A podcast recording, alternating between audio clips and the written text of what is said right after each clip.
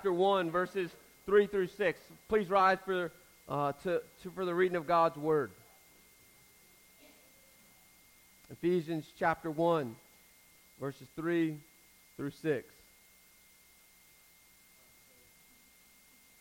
I hear an alarm.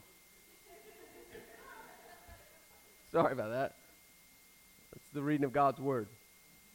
Ephesians chapter 1, verses 3 through 6. Blessed be the God and Father of our Lord Jesus Christ, who has blessed us in Christ with every spiritual blessing in the heavenly places, even as he chose us in him before the foundations of the world, that we should be holy and blameless before him. In love, he predestined us for adoption as sons through Christ Jesus, according to his purpose of his will, to the praise and the glorious grace with which he has blessed us in the beloved. May we be blessed by the reading of God's word. You may be seated this morning.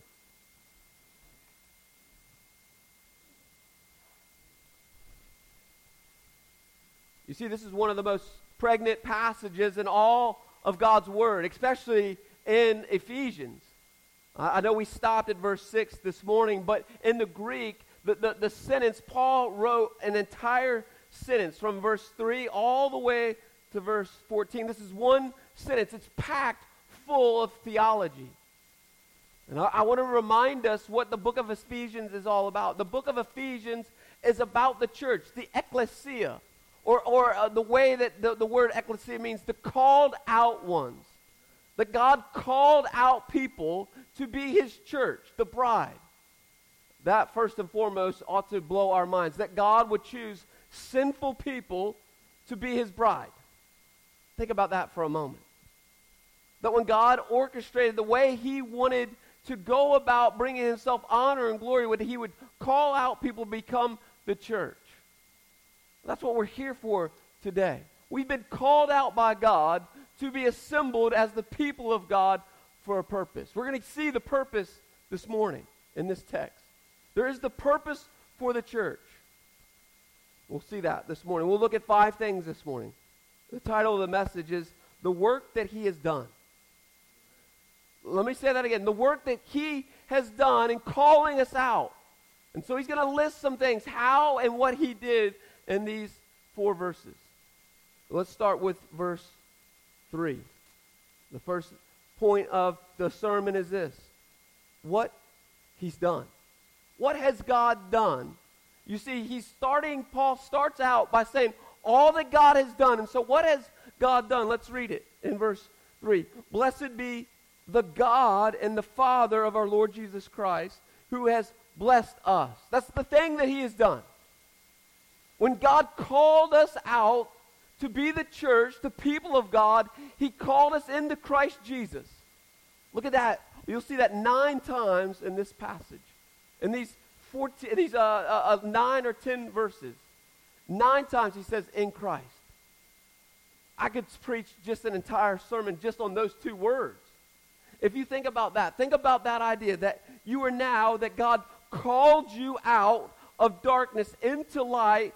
But the beauty is, He didn't call you out of something, He also called you and put you into something. Do you see that in the text? He calls us out of darkness and doesn't just leave us on the street. He now places us in something. What does he place us into? In Christ Jesus. So now you and I, the church, you and I as individuals, are being called out and we're placed in Christ. And what does he do in Christ Jesus? He says this. He has blessed us in Christ Jesus with what? When you have been called out of darkness and placed into Christ Jesus, something happens instantaneously. What happens? The blessing is this. Don't miss this, church. The blessing is this that He has blessed us with every. You catch that word in the text? Every spiritual blessing. So today, if you're a believer, you have everything you need. Paul says it again in Titus. You have everything that you need for a life of godliness.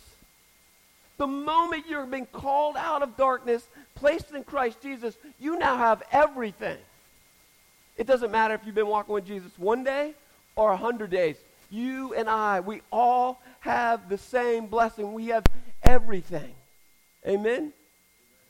And so I'd ask the question Do we walk in the blessing that we have every spiritual blessing? Does my life, does your life show that to the world? Do I walk around a lost world showing the world that I have everything of a life of godliness? You don't need to, here, catch me when I say this.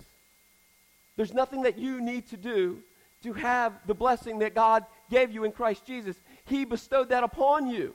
Now, the part that we get to partake in in that is now that we get to live our lives in what we now call sanctification, the ongoing process of becoming more and more and more and more like Christ Jesus. So, where I started as a believer, I don't want to end that way as a believer. Amen? But I have everything I need day one. Day one, I have everything I need at my full disposal to live a life of godliness. I beg the question are we doing that, church? You see, because we're not doing that, the rest won't matter to us. And now the rest is what he says. So that's the blessing. This is how God blessed us. He blessed us with every spiritual blessing. So we must ask the question how did he do that? How did God bless us in Christ Jesus with every spiritual blessing? This is what he's done. Verse 4. Even as he chose us, the church, individuals, in him, Christ, before the foundation of the world. Think about that for a moment. That God foresaw everything, and in his foresight, he knew that he would predestine us to have every spiritual blessing. It's not by happenstance, it's not by some sleight of mind that God saw you and then he blessed you. He knew it from the foundations of the world. That God would choose us, the church, and give us everything. He's known it forever. Think about that, church, for a moment. From the foundations of the world, God has had a plan for us.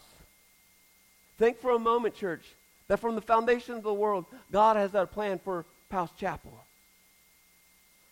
Like today, does not call, catch God off guard. He knew today, from the foundations of the world, the good work that he wanted to do in us and through us. Amen, church? So the blessing is he's given us every spiritual blessing. He's known that from the beginning of time, from all of eternity, from the foundations of the world. And so those are the first two. We're moving along. And so, what is God's desire? We're going to spend some time in the next two points.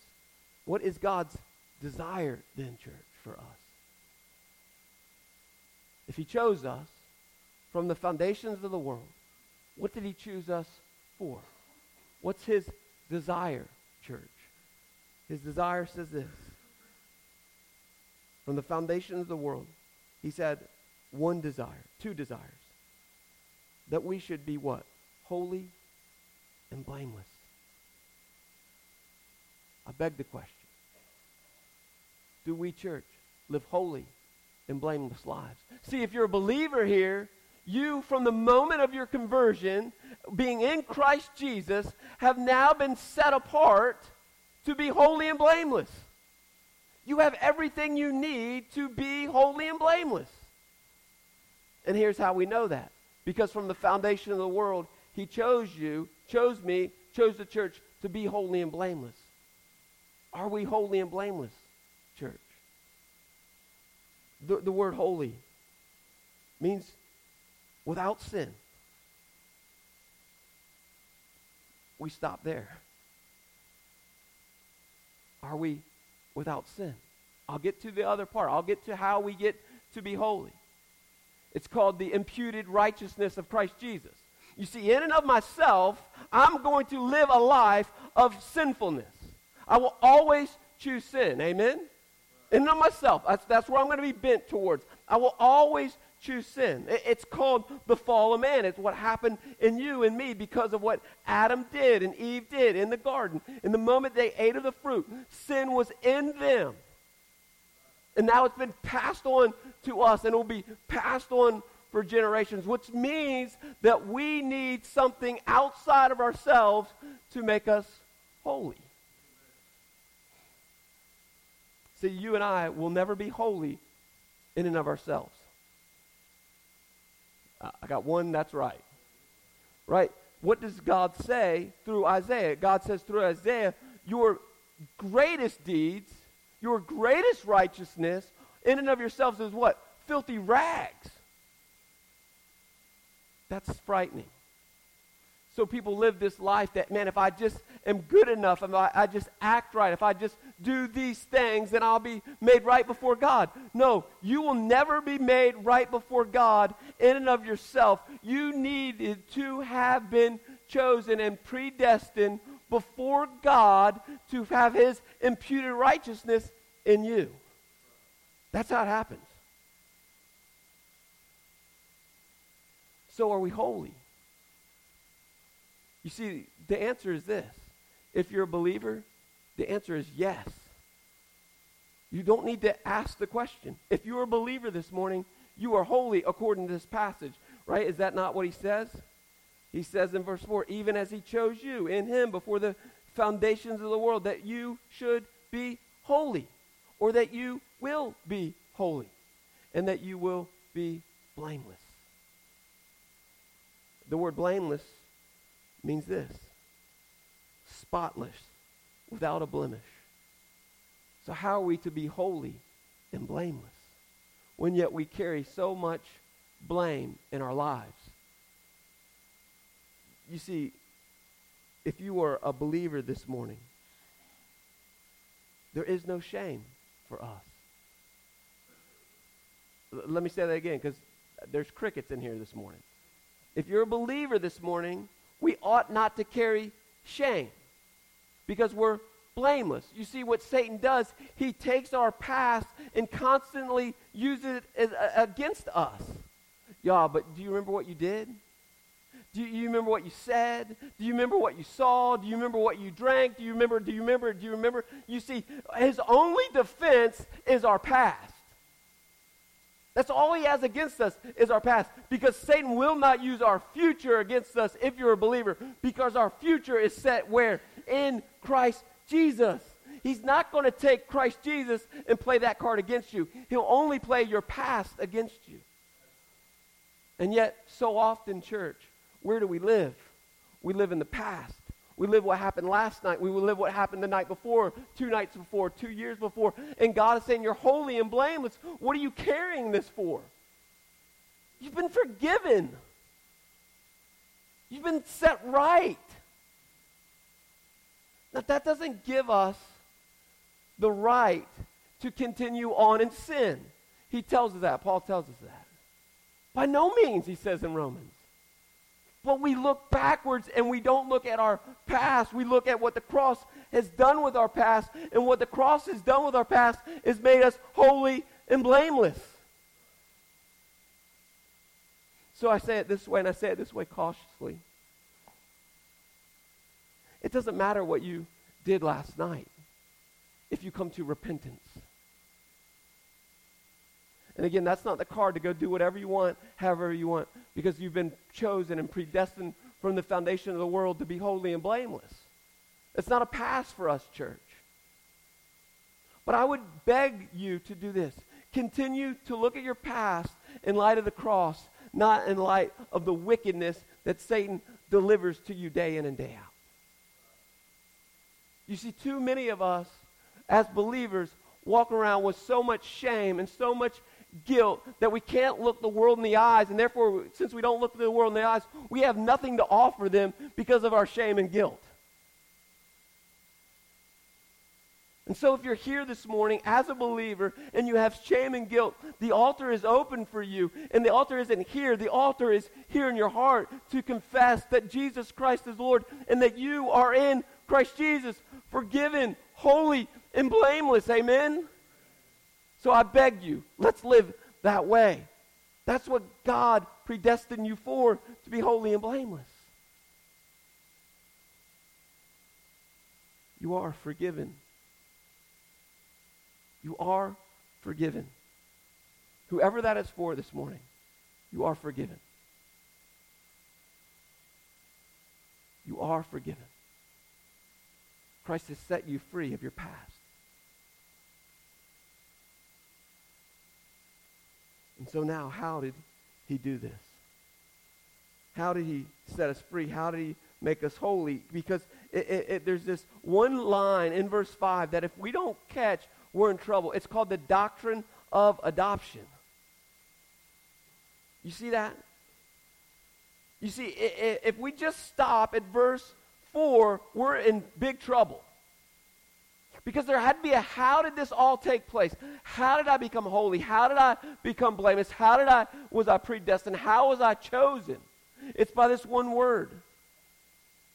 He predestined us for adoption.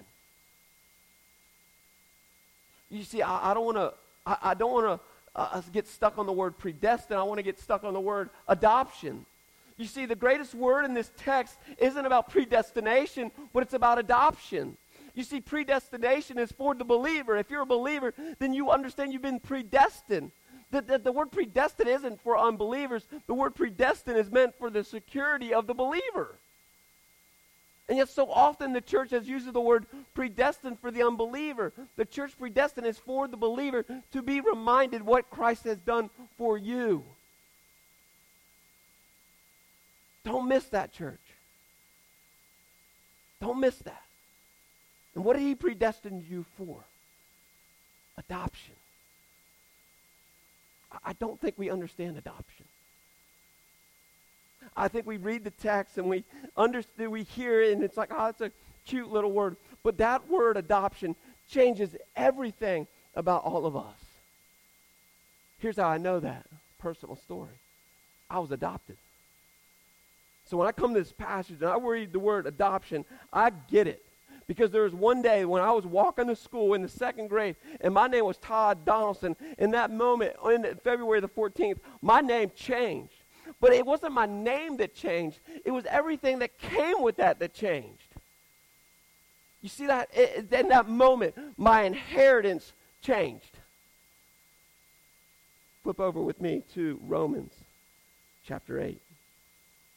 This is how Christ does it. It's through our adoption.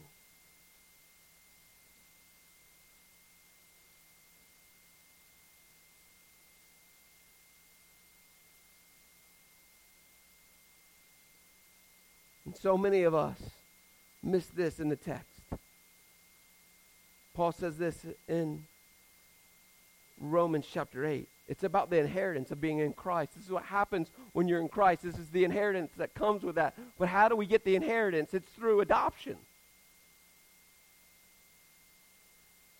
For you did not receive the spirit of slavery, yet so many of us still walk around with the spirit of slavery. Is that not true? He says this You've been predestined for adoption.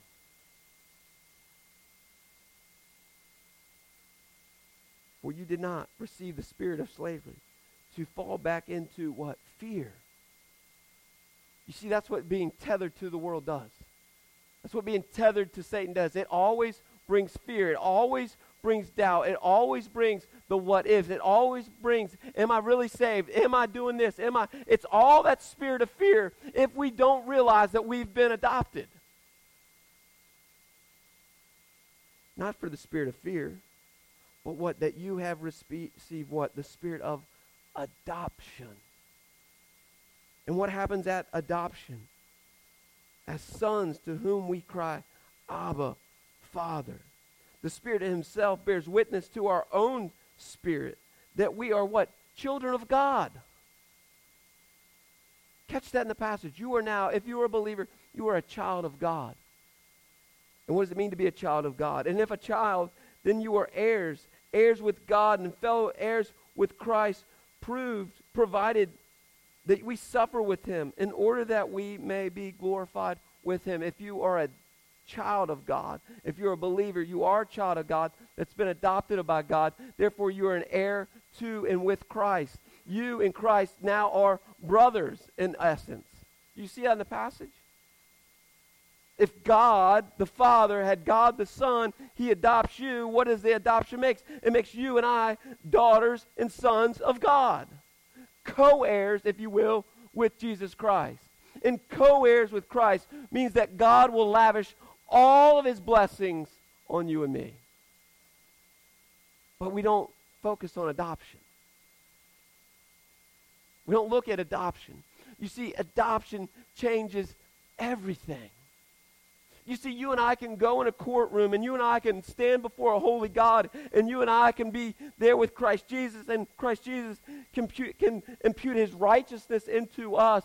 But in that moment of imputing his righteousness, you and I are still calling out to God the judge. But the moment that we are saved, we no longer call him judge, we call him what? Daddy. So now we don't have a judge, but we have a father that loves and cares for us. That changes everything. Does it not? So we don't need to look at God the judge if we're a believer. We look at God the Father. And when I look at God the Father, then I don't have the fear of his judgment. I have the great gift of his love, and his love does bring great discipline. But it no longer brings judgment. You see the difference? Because you've been predestined to be adopted as sons and daughters of God the Father. That's what he's done. I want to read this story. I'll try to make it through. You know, I cried. I'm okay with that. It's written by Russell Moore. Russell Moore is uh, part of our Southern Baptist Convention who oversees the ethics. So Dr. Moore is here in Nashville, and Dr. Moore and his wife went over to adopt two children in an orphanage. This is what he writes about his experience in the orphanage. I think so many of us, metaphorically, have done what these two boys have done. It says this The creepiest sound I ever heard was nothing at all. My wife Maria and I stood in the hallway of the orphanage somewhere in the former Soviet Union on our first two trips required us to petition for adoption. Orphanage staff led us down the hallway to greet the two one year olds who we had hoped to become our sons. The horror wasn't the squalor or the snitch, snitch, although we at times sniffled and urged to vomit and weep. The horror was the quiet of it all. It was a place more silent than a funeral home by night. I stopped and put on Maria's elbow. Why is it so quiet? The place is filled with babies. Both of us compared the stillness with the buzz and punctured the squalls with that came from our church nursery back home. Like they're comparing the two. Like this is not what we hear. Even us, if we walk down the hall to our own nursery, we're not going to hear quietness, are we? come to my house if you don't believe that.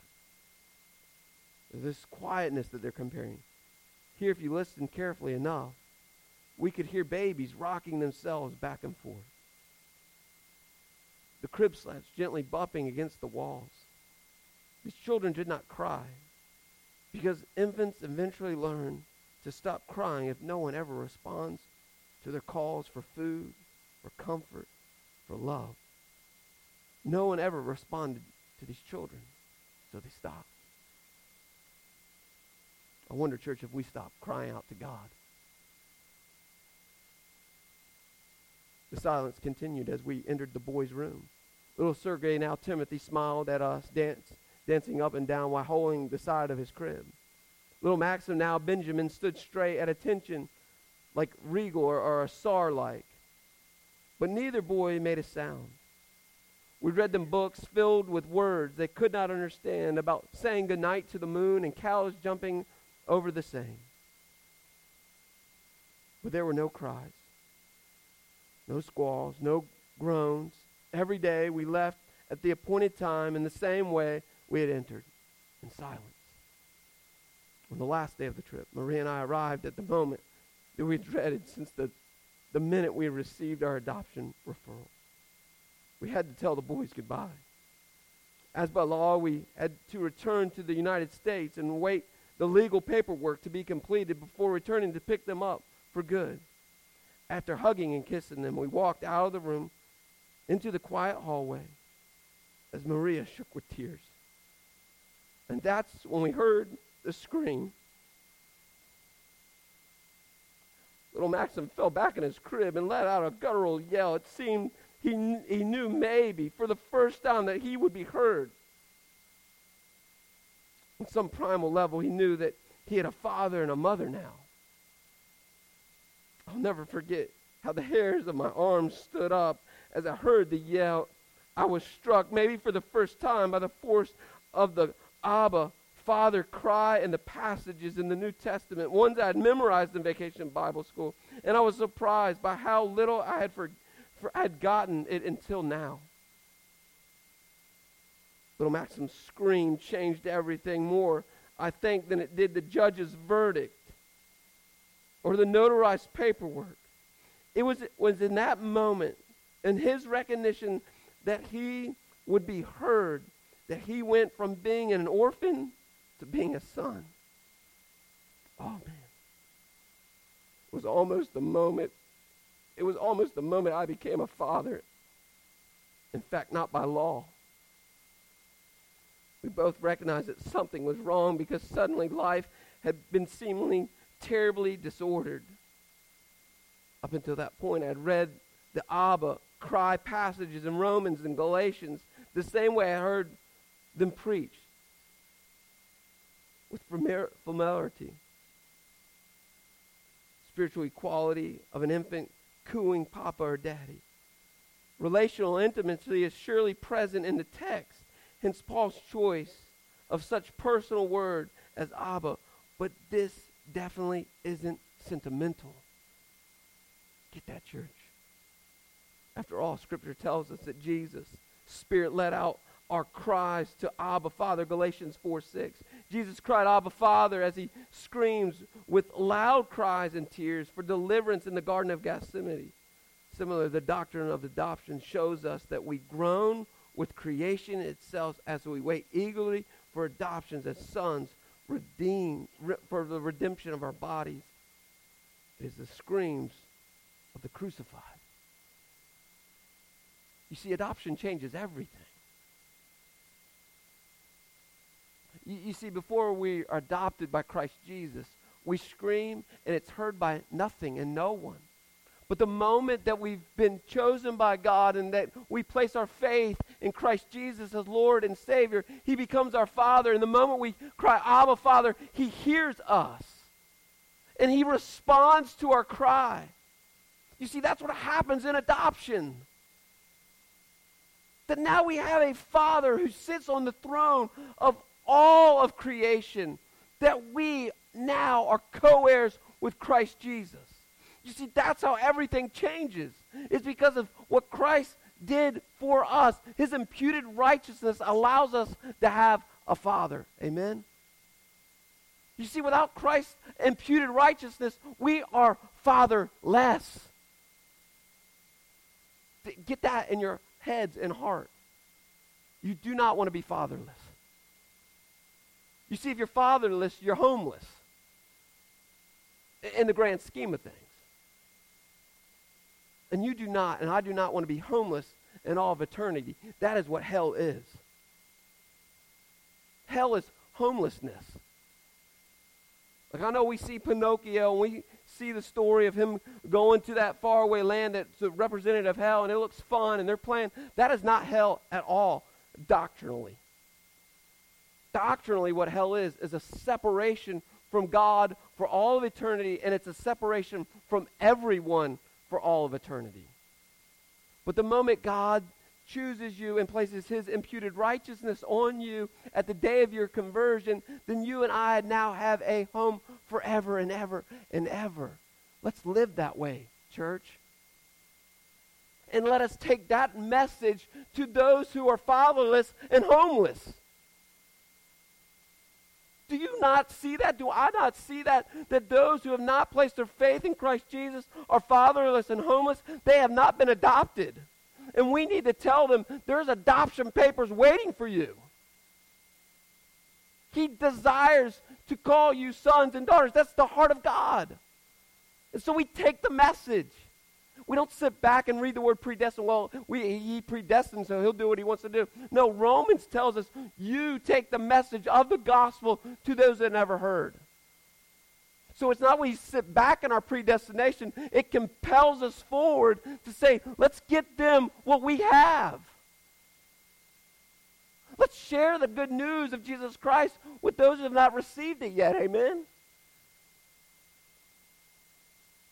That's what adoption does for us. Turn back to Ephesians. This is how he did it. He did it through adoption. Now, why did God do all this? Why did God bless us? Why did God do it at the beginning of time? Why is his desire for holiness and blameless? Why did he adopt us? Do you want to know why he did what he did? Do you know why he did what he did on the cross? It's right here in this passage.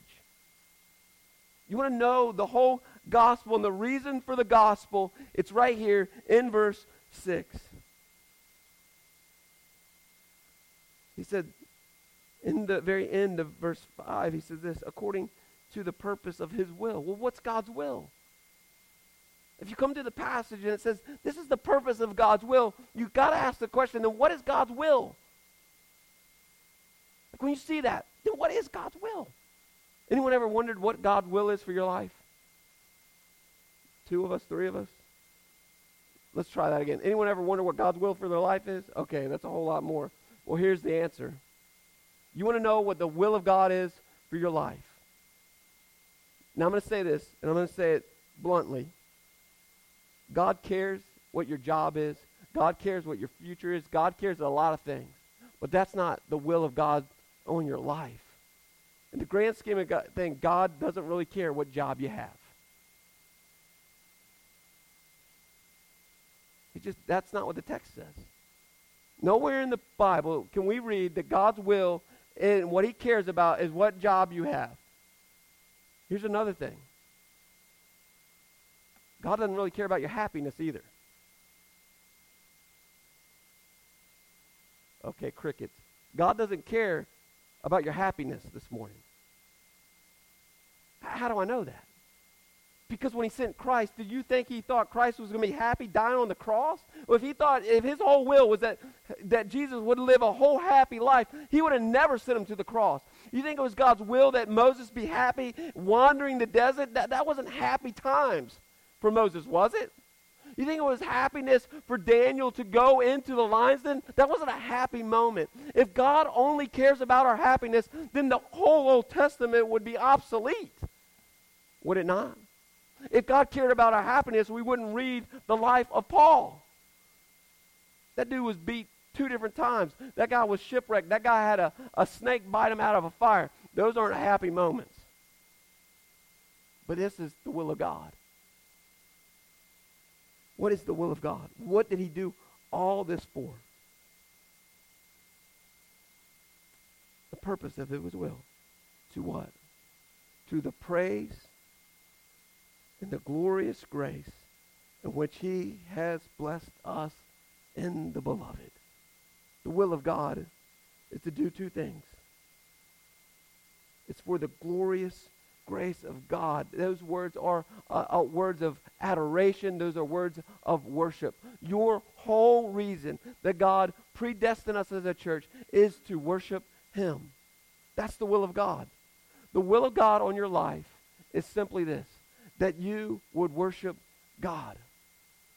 Can you worship him through your work? Amen. Can you worship him through your family? Amen. Can you worship him? Are you finding places of worship in all that God has for you? That's the will of God. So whatever job you have, the, the, the reason you have that job is that you would praise and glorify God. And so the next time you ask yourself, what's God's will? You have to say, is this going to glorify God? In whatever decision I make. Because if you come to the end of that and say, this will not glorify God, then it's not the will of God. So you want to know what the will of God is? Your first question has to be, will this bring honor and praise and glory to God? And if you say no, then that's not the will of God. Does that make sense? Here's what the Westminster Catechism, the very first thing out of the gate, is what our ancient fathers said. So, what's the chief end of man? What's our whole purpose? What the fathers were asking. What's the chief end of man? And the answer to that question is this Man's chief end is to glorify God and enjoy Him forever. Not His blessings, not what He gives us, but we enjoy Him. And so we find what Paul says I, I in my least, I find joy. Right? Isn't that uh, what Paul says? I, I don't have anything, and yet I have joy, is what Paul says. Those are my words, not his words. And so I ask you, church, this morning, what's the great work he has done? Does it finish with the praise and glory of God? Because that's what he gets us to. That's the reason he has blessed us. That's the reason he set forth all this from all of eternity. That's what he calls us to be holy and blameless for. That's the reason he adopted us. And it is our adoption. Therefore, now in our adoption, we can praise God forever and enjoy him forever. You see, if we get this part of the text, and we don't get caught up in some words in this text, the, the predestination or the chosen part, and we catch this, then it's going to propel us through the rest of the book. The rest of the book is going to talk about now what is the nature and purpose of the church. If we get that it's for the praise and glory of God, if we as a church is to praise and glorify God, then this is the rest of the work. This is the application to how we live out being the church. This is how we're going to do it. But we got to be in a one accord with this. Is our chief end in this place to glorify God forever. That means every decision that we make. Here in a few moments, we're going to walk down the hall and we're going to put some things on the calendar. Is everything that goes on that calendar this morning to glorify God or to make us comfortable? Is everything that we do, every decision that we make, and every business meeting we make is to glorify God and to enjoy Him forever? You see, here's what I do know about that. The church, we're going to have to sacrifice a lot of preferences. Crickets again. We're going to have to sacrifice a lot of preferences. I was just having that conversation with the deacons. There's some things that, that I would want to do that I'm going to have to sacrifice as the pastor to glorify God. It can't be Todd's agenda. It can't be Brother Todd's agenda, Brother Frank's agenda, the deacon's agenda. It's got to be God's agenda, and God's agenda is that we would glorify Him and enjoy Him forever. Therefore, we have to make sacrifices. And that's what Ephesians is going to tell us. Are we willing to do that, church? I believe what out of all the passages that I've ever taught from this pulpit, this is one of the most critical passages that I have ever taught. I really believe that we all, in one accord, come to this place that we're willing to say, man, no matter what it takes, we will glorify God and we'll enjoy it forever and we'll take that glory and that glorification to the lost world. Then, then I believe that we'll see change that we've never seen before because it's not about man anymore, it's about God. And when it becomes about God, God does amazing things. Amen? When it's about His glory, He will do more and more and more to receive his glory from his saints.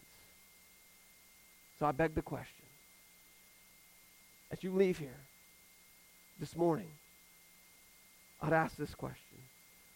These five questions. Do you know you are a blessed individual?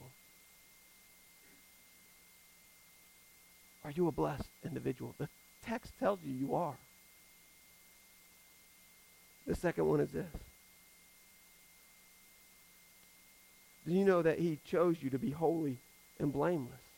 And do you live that way? Is there anything in your life this morning that you need to confess to God or confess to another brother or sister in this place that you're not holy and blameless? Are you harboring bitterness? You see, if you're harboring bitterness, you're not holy and blameless. And the way to get rid of the bitterness is go through confession. And it's not confession here, it's confession with the one that you carry bitterness with. Do you live a life that shows the world you're adopted. That's God's son or God's daughter. And the last question is this Does your life, does my life, glorify God and bring him good? Let us pray.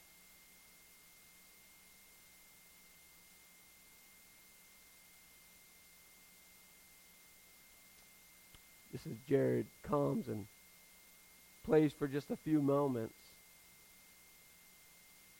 I ask you to take an inventory in your life based out of this passage. If none of these things are true about you, I'd ask that you sit and repent and receive that forgiveness from the Lord Jesus.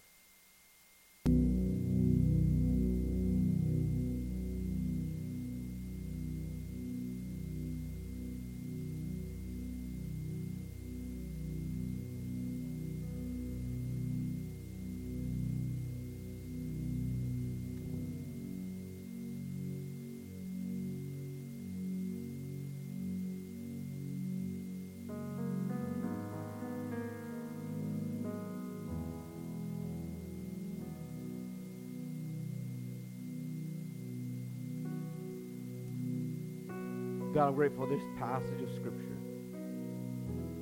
I'm grateful that you have blessed me and you have blessed us as believers with every spiritual blessing in the heavenly places. I'm grateful, God, that you did this at the foundations of the world before the foundation of the world. And that Christ Jesus, because of your life and death and resurrection on the cross, I can live blameless and holy, not because of myself, because of your imputed righteousness that covers me. I'm grateful, God, for your adoption.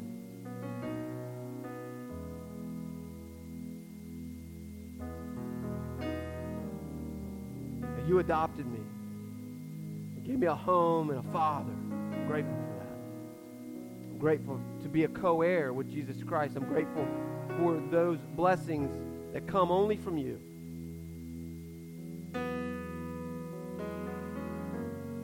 And God, I pray that we, that I myself, will bring you all the praise and all the glory. God, if there's anything in my life, if there's anything in the life of your people that hinder us from doing that, from bringing you praise and glory, that today would be the moment of confession and repentance. God, I pray that there's anyone in here that Satan continues to use their past against them, to continue to use their shame against them, their guilt against them, that God, this morning they would leave here free. Because you don't give us a spirit of God. You don't give us a spirit of slavery, God. You give us the spirit of adoption. And that adoption, everything changes. I pray we live by that, God. I pray that you'd continue to use this church in a mighty way. At the end of it all, God, we could every day, as individuals and as a church, we could say, we did all that we could to bring you honor and praise so, God, whatever it is in our lives, whatever it is that we hold on to, that we need to let go of and sacrifice, that aren't going to bring you praise and glory as individuals or the church, I pray that today you would uh, allow us to do that. Because you have chosen us, the church. You have predestined us as the church to be your bride and be a demonstration to the world what your love is pray you would use this passage in our lives to bring us hope and to bring us freedom. Pray this in the mighty name of Christ Jesus.